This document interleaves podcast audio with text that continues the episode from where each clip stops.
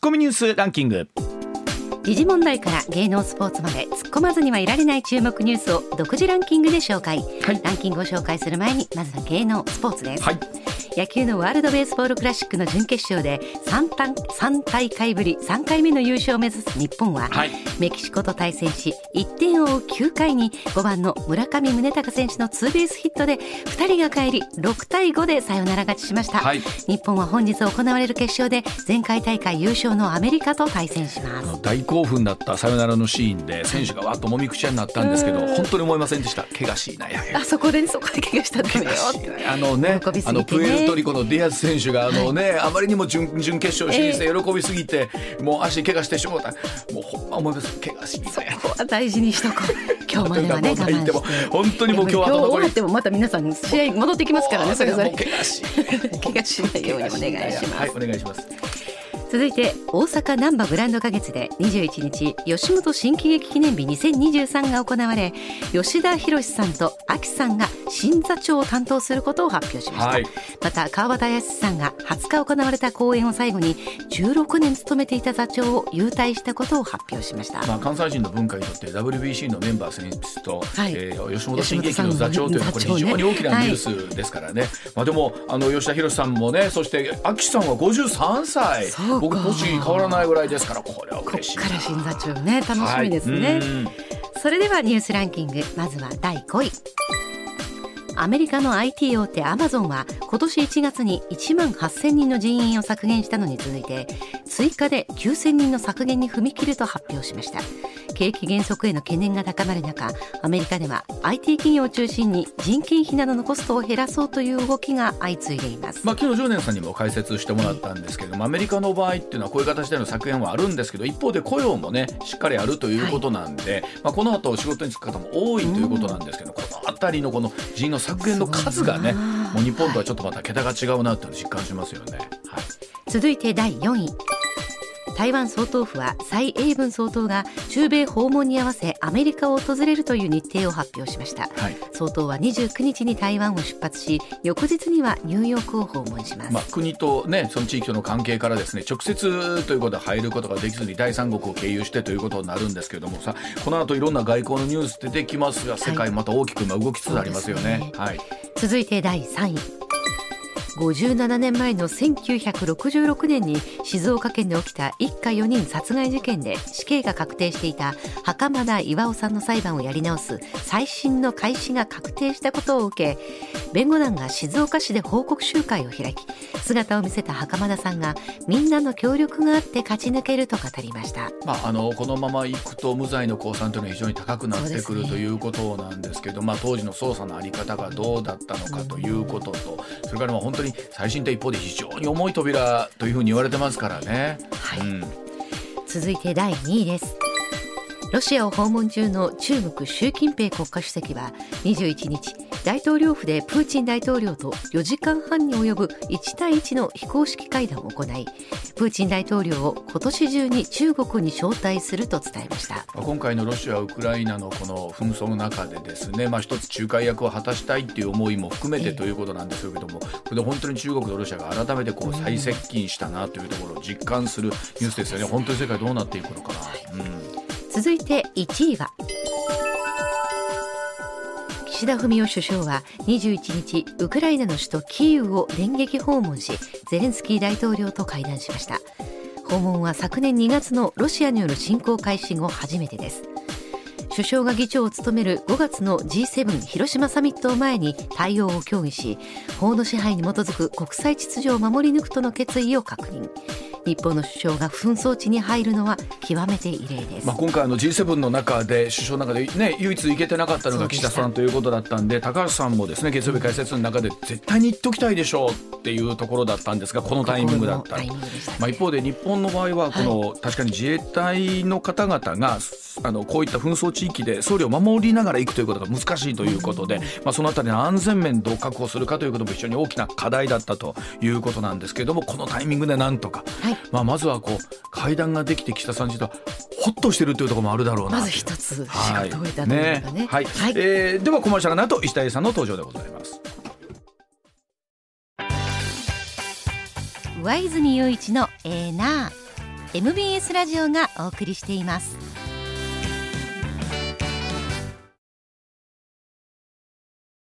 時刻六時二十六分になります。ここからは石田英二さんでございます。石田さん、おはようございます。よろしくお願いいたします。あの、はい、新座長は吉田豊さんじゃなくで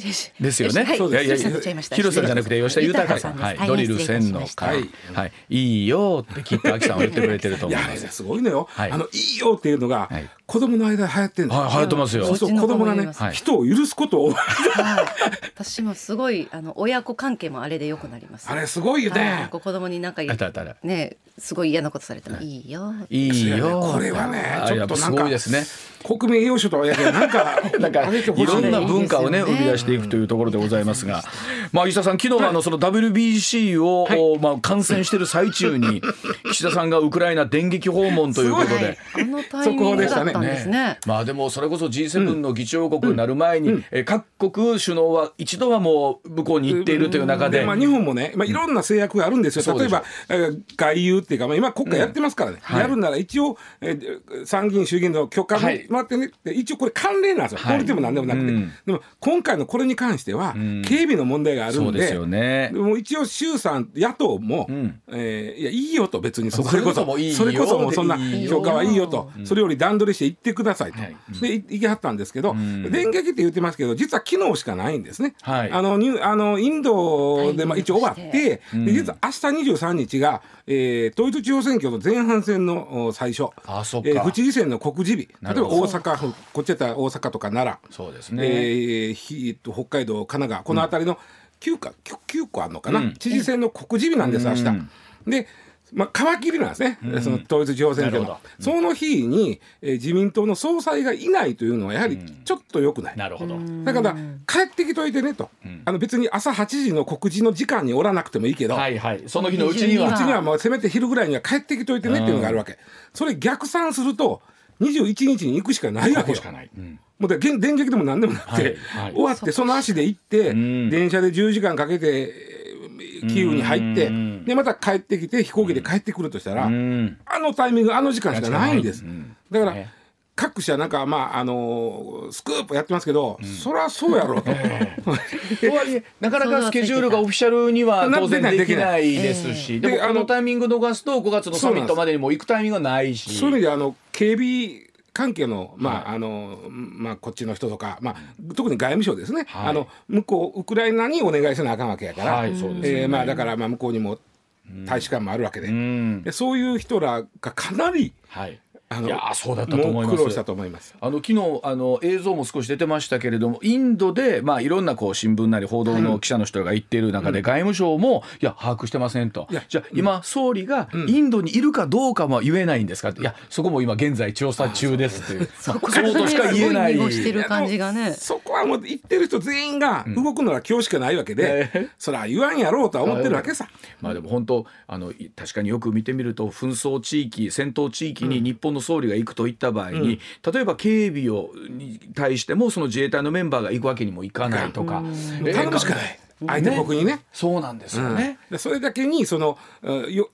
できるだけリスクはこっちからは減らしたいがあるから、それは言わんのも分かる。まああのどうでしょう一方で岸田総理とすると、サミット前にね各国首脳が言ってて、いや私だけ行ってまへんねん言う。わけにもいかないとなると今回行くことに対しての意義だったり、自分自身が一番こうホッとしてるそう。やっと行けない。ですね。引っかかってたでしょうねずっと。いろんなこうパズルのピース最後のピースをはめるとしたら、昨日のあの時間あっこしかないんです、まあそうですよね。だから電撃と言われると、ね、電撃かとか思ってまうけど、まあでもまあ行けてよかったねとは思います、はい。さあこの後のニュースでもつながってくると思うんですが、まあ一方で今度はロシアのプーチン大統領と、うん、えー、中国の習近平国家主席が、うん、えー、会談をしたというところを合わせて、ね、またここに来て、えー、世界をめぐる枠組みいろんなものがまた動き始めたということなんですが、ねはい、まずはこのニュースからでございます。はいロシア ICC 検察官らに刑事捜査というニュースでございニュースでございます。ロシア連邦捜査委員会は20日ですけれども国際刑事裁判所 ICC がウクライナ情勢をめぐって戦争犯罪の疑いでプーチン大統領に逮捕状を発行したことを受けて ICC のカリム・カーン首席検察官検察や主任検検察や、はい。えー、茜智子裁判官ら4人に対する刑事捜査を開始したと発表しました。では今回の ICC の動きと今後の展開について、まあ、石田さんにいろいろと解説してもらいたい、はい、あのー어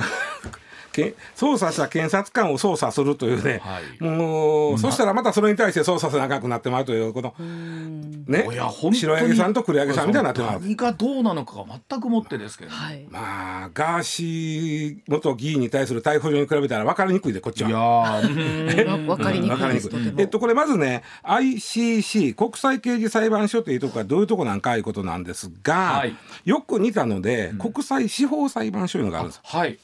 なるほど。これは両方ともですね、うん、またオランダのハーグにあるんで、はいはい、あのちょっと混同しやすいんですが、国際司法裁判所っていうのは国連の一部です、うん、国連の司法部門です、はい。まあ、司法機関です、はい、えー、なので裁くのは国家間の揉め事です、うん、はい。ね、はい、国連国際司法、はい、だから、例えば領土問題とか、国家をまあ国家が対象、うん、でこの決まったことに対してはまあ、判決が出ますよね、うん、これに対しては国連加盟国は全員従わなあかん。全部従わなあかん。なるほど。今国連なんですこれ、これはね、はいうん、の一歩今回の国際刑事裁判所っていうのは国連とは関係ない組織お似てる。いや名前は似てるけど国連とは関係ない、まま、全くまあ、ど国連から独立した国際機関なるほど。ということで、はいえー、まあ、まあ、全く関係ないかというのは難しいけども国連とはまあ別の機関なんですね。でできたのもね20年前な2020年2002年なんです。はい。最近です、うん、まあまあ、はい、だって国際司法裁判所の方はもう戦後すぐできてますから、もう全然違うんです。であのこれが国際司法裁判所は対象が国家でしょ、ね、はい、国際刑事裁判所は人なんです。個人なんです、うん、これが最大の違い、はい、国家に対する判決なのか個人に対するまあ裁きなのかという、はい、ででしかもねちょっとややこしいのが国際刑事裁判所は国連から独立してますので、うん、それはまたそれで加盟国があるんですが、はい、えー、入ってへんとこはそこそこあります、はい、国連に比べると70か国ぐらい少ないです入ってんのが。うん、うん、で後で言いますけど結構入ってへんとこいっぱいあるんですよ。うん、で、えー、まあまああと何を裁くかというと、まあ、ざっくり4つ。はい。まずはジェノサイド、はい、虐殺集団虐殺をした人物を、主導した人物を裁く。なるほど。もう一つ戦人道に対する犯罪。例えばアパルトヘイトとか、うん、例えば奴隷を奴隷化、みたいなことをした人に対する、えー、逮捕状、はい、で今回のプーチンさんに対して戦争犯罪、今回の戦争犯罪いろいろあるんです戦争犯罪って。例えば軍事施設以外を攻撃したらあかんとかさ、はい、毒ガスを使っちゃいかんとかいろいろあるんですが、うん、今回の戦争犯罪はあの子供たちをロシアに不法に連れ去ったことなんですね。ウクライナの子うん、これは戦争犯罪なんで、それに対して逮捕状が出た、はい、逮捕状が出てます。で問題はこれ入ってるこの加盟してる国もちろん日本は加盟してます。日本に来たら加盟国はもう速やかに逮捕してください、はい、逮捕状が出てるんだから、はい、そして引き渡してくださいとい。うのがあるんですけども、非加盟国入ってへんとこはそれは関係ないっちゅう話、はい、そうですね、うん、で問題は入ってへんとこに、アメリカと中国とロシアが入ってることなんです。アメリカ中国ロシアは入ってないんです。これに大きい国は入ってないじゃない入ってない。結構他にもあるんですけどもね。まあまあ大きいとこはいわゆるあの国連の常任理事国でいうとアメリカロシア中国が、うん、5分の3が入ってない。ないうん、ロシアはだから自分とか入ってへんわけですよ、うん。はい、ででも自分のおまあ言うたらトップに逮捕状が出たことに対して怒って、はい、それをやった検察官を捜査するってこと言うてんねんけど、はい、入ってへんやんオタクあそうか。入ってへんねんから捜査も何も何もないやん。なるほど。何を言うてんねんなの世界なんですでも入ってない国に対して逮捕状も出ているというのもあるわけなんですね、まあ、ただね 逮捕状を出したというそのまあことが国際犯罪者だという落品をされてるということは気に食わんのでしょう。でしょうこれ石田さんいつもこういう時に思うんですけどね、うん、入ってる国入ってない国みたいな仕組みになっちゃうと、うん、もうこの仕組み自体がなんか成立しなくなっちゃいますよね。うん、ただまあ言うても124か国は入ってるんで、ね、120プーチンさんはこの124か国入ってる124か国には行きにくいです。はい、一応。グローバルサウスと言われる結構まあ親しい国たちも入ってたりもするわけなんですね。そうそうなんですよ、でちょっとそこ入ってないとこと入ってるとことの違いがあるんですが、例えばね入ってるとこで、入ってる頭に今回えプーチンさんに逮捕状出たん、うん、ややこしいって思ってるのはタジキスタンなんですよ。タジキスタン、ほう。タジキスタンって中央アジアのもともとはあのソ連やった、うん、中央アジアの中のめちゃくちゃ貧しい国なんです最貧国と言われてる、はい、タジキスタン、はい、まあスタンがつくわけやからイスラムの国です,、まあ、ですね、はい、で、えー、タジキスタンは実はロシアに出稼ぎに行く人がめちゃくちゃ多いんです。お金ないから。なるほど。でロシアとしてもそのタジキスタンから働きに来る人を当てにしてるわけ。なるほど。でそのロシアはとはもともと一緒の仲間やったしということで実はね侵攻ウクライナにロシアが侵攻してから最初にプーチンさんが行った外国がタジキスタン。あそうでした。あそうなんだっけ。それくらい親しいんでいやまた来る。うん、いや来られてもうち別にあの歓迎歓迎しますけど、うん、うち ICC あの国際刑事裁判所に入ってるんで、ね、来たらあんた捕まえなあかんのかなみたいな。やこさ。これプーチン大統領としてはこれに対して何のこっちゃと言ってる中でね、それでもやっぱりその ICC 加盟国にはやっぱり行きにくい、一応建前って言ったら怒られるかもしれんけど入ってる国は、うん、その逮捕状出てる人が来たら捕まえるようになってるから。わけですよね。うん、でもなんか全然知りませんよ、会ったこともないですけど、こうその強権具合から言って、あのそその辺りのこうなんならね、ししかし国だったらい逮捕するものならしてみぐらいの強ぐらいの胆力があるのか,、それともやっぱりさすがに国際司法になるとやっぱり生きにくいですやっぱり生きにくいのは生きにくいですよね。例えばね、 BRICS ってありますやん。 BRICS、えーまあ、新興5か国、あの頭文字取って、 BRICS のうち入ってへんのはインドだけなんですよ。はいはい、ででいうとブラジルと南アフリカは入ってるわけ、うん、で BRICS という新興5か国の枠組みっていうのはやっぱりそれなりに、うん、えー、まあなんかこう仲良しっていうか、まあ、一緒にやってきた感があるわけよ、うん、やっぱり、はい、みんなにものを言おうぜっていうのが。はい、だからそういう意味ではブラジルと南アフリカはプーチンさんとしては行きやすい国やったはずやのに、はいはい、これで行けなくなっちゃった、これでどうでしょう？今回も言われましたけどインドはどうですか？インドがねすごいんです。入ってない。でしょ？入ってない、やっぱりねあのねアメリカがなぜ入ってへんかということなんですけど、はい、アメリカってねあの自分とこの国以外に兵隊を派遣するでしょ、うん、バンバンバンバン、はいはい、その兵隊がこの ICC で、うん、お前はあの戦争犯罪を犯したと。なるほど。逮捕状出して言われたら、はい、自分の国自国民が国国の外でやったことに対して、逮捕状が出るっていうのはちょっと困るわけ、アメリカとしては、だから俺は入りへんなのよ。なるこれも強国の理屈というかすごいですよね。大国の理屈ですよね。インドもね、うん、インドもまあそういうあのパキスタンとちょっとごちゃごちゃしてたりするんで、はい、そのやっぱ入っとかへんっていうのがあるわけ。は。ほんでね、うん、あのインドが一番かわいそうなの、はい、かわいそうっておかしいな。苦しいのが、はい、インドは入ってません。入ってません。入ってへんからプーチンさん来ても逮捕しません、はい、のですね。しかも、えー、インドはロシアとまあまあ昔からこう仲いいんですよ。はい隣やし、ね。はい、あとあの武器買うてます、うん、ロシアからね、はい、インドは、はい、そういう意味では非常に伝統的に友好国なんで、うん、今度実はね9月にねニューデリーで G20 があるんですよ、はい。20か先進20か国会議が、インドで9月に、で一応あの G20 の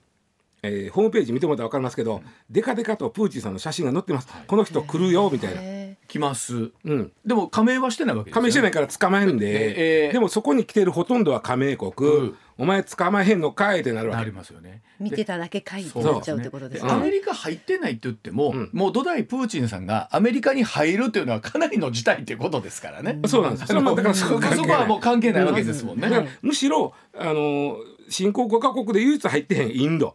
がた立場悪いのと、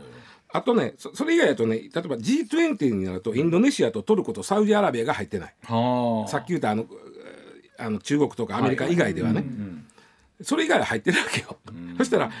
インドに対して捕まえへんの？でもなんかこういうそれだけね入ってない国でもまあまあな、あの名前を知っている国がたくさんあるとなると、本当にこの ICC という組織自体がどれぐらいこう機能してるんだろうというふうにも思うんです。増やしていこう増やしていこうとしてるわけ。あのあいあの国際司法裁判所の国連の機関のように、はい、みんなが入ったら機能するから。そうそうです、ね、してんだけどもまあいろんな事情があって例えばね。アフリカ入ってるとこ少ないのよ。はいなんでか言うたら、これは理由が面白くて、今まであの国際刑事裁判所が手がけた、えー、言って例えば、えー、スーダンのね大統領これはあの大量殺戮で、えー、逮捕状を出してるんですよ、あと例えば中央アフリカとかウガンダとかコンゴとか、うん、こういうあの戦争犯罪相手出してるとかね、逮捕状、あじゃあ捜査してるとか、でアフリカの国にしてみたらにしてみたら今初めて今回ロシアなの、はい、今までアフリカばっかりやった、はいはい、なるほど。なんでアフリカばっかりやねんって入ってへん国が結構あるわけ。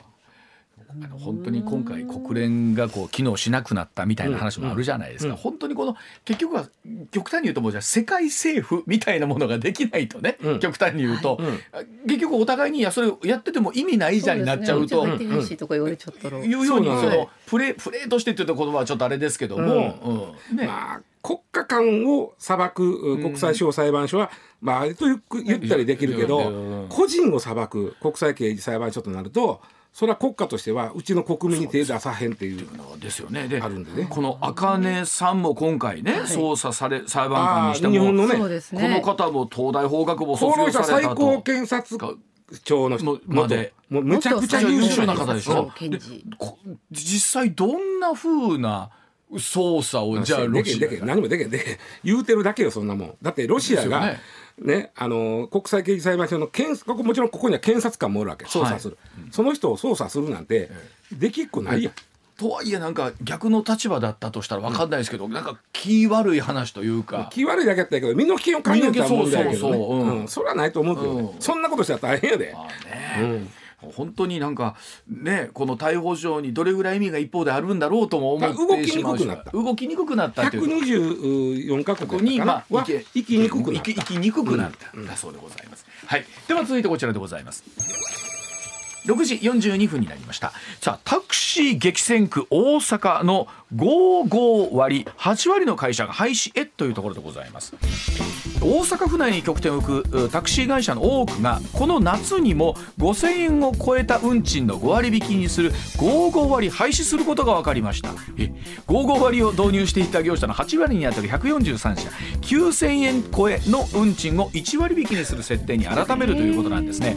業界でもまあ燃料高人手不足が課題になっていることが背景になる一方でこの55割を継続する会社もあるということで利用者がこの55割タクシーに集中したり乗り控えにつながったりしないかが心配だということなんですけれども、まあ、この5000円以上5割引きというのは大阪ならではそうだね。これ2002年小泉さんの時に、うん、えー、タクシーの規制緩和をして、はい、タクシーの、まあ、台数が、まあ、ざっくりで増えた、はい、それに対して生き残り策として出てきたのが大阪の場合ね、はい、55割とあの500円ワンコインタクシーありましたありますあります、あの初乗り500円。ね。でちょっと初乗り500円はなんかそのうちな くなったんだけど、まだもうなくなってるのかな？ごめんなさい。一番あったらあかんからなくなったとはよう言いませんけど。だいぶ減ったでしょ、はい、で5500円あ55割は大阪名物で5000超えたら半額。になるこれはね僕あのそれこそね西宮も住んででまあ、時に夜中仕事とかで帰る時にこれあるだけでもね全然違う全然違う。でそらもうええー、と思う、うん、あのいやあのありがとうございますなんそうだから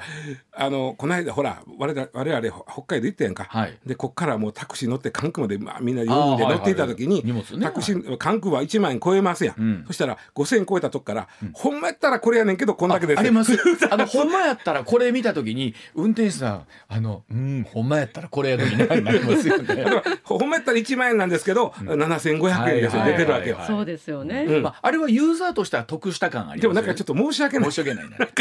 ほんでねまあ、例えば今1万円って言ったやろ、はい、だ55割やと1万円が5000超えた分が半額やから、はいはいはい、7500円、はい、今度91割になるわけよ、はい、9000超えたら1割引き、うん、っていうことは1万円は9900円や、はあ、ほぼ、えー、ほぼそう大きいだでもまあそれはコメントに書いてある通りそれは原油も高いね燃料も高いやろうし、うん、人件費もね、なんだかんだかかるやろうし、うん、あのねこれね、あのー、ちょっとこの機会にお伝えしておきたいのは今タクシー業界って大大変っていうのはその人手不足が大変なのよ。人手不足。ものすごい大変。でというのは去年の11月ね、うん、えー、東京が値上げしたんですよタクシー。うん、でもちろんあの消費税とかの増税のためにタクシー料金で値上がっていくんですけど、はいはい、実質の値上げ。うん増税関係なく値上げしたのは実は去年で15年ぶりになったの。よ。あそうなんですね、うん、その時に14%上げて、うん、この値上げ幅というのは1989年以来最大。うん、でそなので東京のタクシーの人たちは若干これお客さん減ってもそれはしょうがないよねってなってたのが、去年の暮れから、まあ、1月の頭ぐらいにかけては、全然タクシー捕まれへんで。はあ、どそれは？タクシーが足らん。あ足らないは走ってるタクシーの台数が少ない。少なくなった、うん、でまあコロナでね、えー、まあお客さんあんまり減った時もあるんですがコロナでご高齢の運転手さんが、はい、例えば家族から「お父さん、あなるほど。もうちょっともうコロナで危ないから、なるほど。やめて仕事」とか、まあ生活かかってる人はそれでもやめられへんけど例えば、えーまあ、会社をまあ退職して年金もあってちょっとお小遣い稼ぎでっていう人もいてはるわけさ、はい、こういう人は家族に言われたらほんなもうやめようかってなっていっぱいやめちゃった。でそれで全然台数が足らん状態で値上げして減るどころかもうつかまれへん状態になってる。うちの会社もそうですけれども、うん、まあそれこそどこの会社もね、うん、こうなってくるとやっぱり経費を削っていかなきゃなんないって言った時にタクシー代ちょっと削りましょうってのは出てきますもんね。でね、どれぐらい減った東京で言うとねどれぐらい減ったか言うたら東京都内の運転手さんってコロナ前までは大体数年間数百人から千まあ大手も1,000人くらい辞めていくイメージあって、はあ、まあ、減っていくやどんどん減ってて、うん、それはコロナが始まった、えー、2020年は、うん、4,000人減ったんですよ。ええー、減りましたね。で2022年に至っては9,000人減ったよ。ええー、あそら足らんわ。全然足らんなって思ってな。ほんで一方で去年の3月から行動制限がなくなったりして、うん、で、えー、徐々にこう水際あのもうあの緩和していって、はい、観光客増えてるでしょ。はい、で特にね、えーまあ、観光客の戻りがすごいんですよ。うん、でそれで足らん。で大阪の場合はね東京ほどはまだ今のところはね、うん、タクシーがそこまでは逼迫してへんねんけど、うん、大阪の運転手さんありましたら観光客は、うん、えー、コロナ前の8割ぐらいもう戻ってます。おその戻ってますか、うん、でも一方で実車は減ってるわけ、うんうんうん、だからまだあの駅行ったらタクシーちょっとは並んでるけど、まあ、そうですよね、もうちょっとしたら中国人が来るようになったら、はい、おそらくこれ相当足らんなって足らんなるかもねと。中国人ってねあの実はあの今あのやっとこの1日今月の3月1日から日本に来る中国人への水際対策が緩和されたんです、はいはい、やっと緩和された、はい、でということは2月まではほぼ来てないだから春節の時には誰も来てなかったでしょ。今回少なかったですよね。ほとんど来てんだよ、まあ、水際も厳しかったですしね、うん、あ中国の人かなま実は台湾の人だった、はいはい。うん、でその分ねタイベトナムの人がめちゃくちゃ増えてるんだよそれで今コロナ前の8割戻ったっていうのは対ベトナムの人が増えてるのが多いのよ。うん、でそこに3月から緩和された中国人がどっとまもなく来るんで足らんのちゃうかなというのがあってあって？しかも2025年にはその万博がある、うん、でタクシー今実稼働台数が少ないのを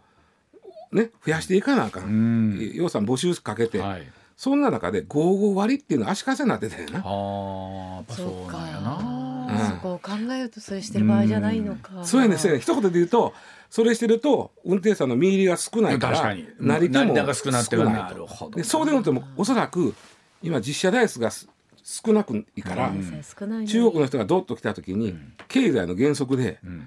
こう安してる相方になるわけ。確かに。そうですね。ね。なんだったらちょっと引き上げてみんな乗ってくれるかもしれないっていう期待もありますし。そりゃそうやんか、はい、商売やねんから。まあ僕今もう仕事のタイムスケジュールからね、はい、あの夜中まで飲んでああもう勢いでタクシー乗って帰ろうみたいなことがなくなっちゃったんであれなんですけど、多くの人がやっぱりあの、うん、あのちょっと長距離でも、はい、うん、ねだった時にこうなったら、やっぱりちゃんと終電までみんなみんな終電まで帰ろうなあのタクシーの運転手さんがねうちらの前で待ってはるああいらっしゃいてはるじゃないですか、はい、前ちょっと立ち回りした時に、うん、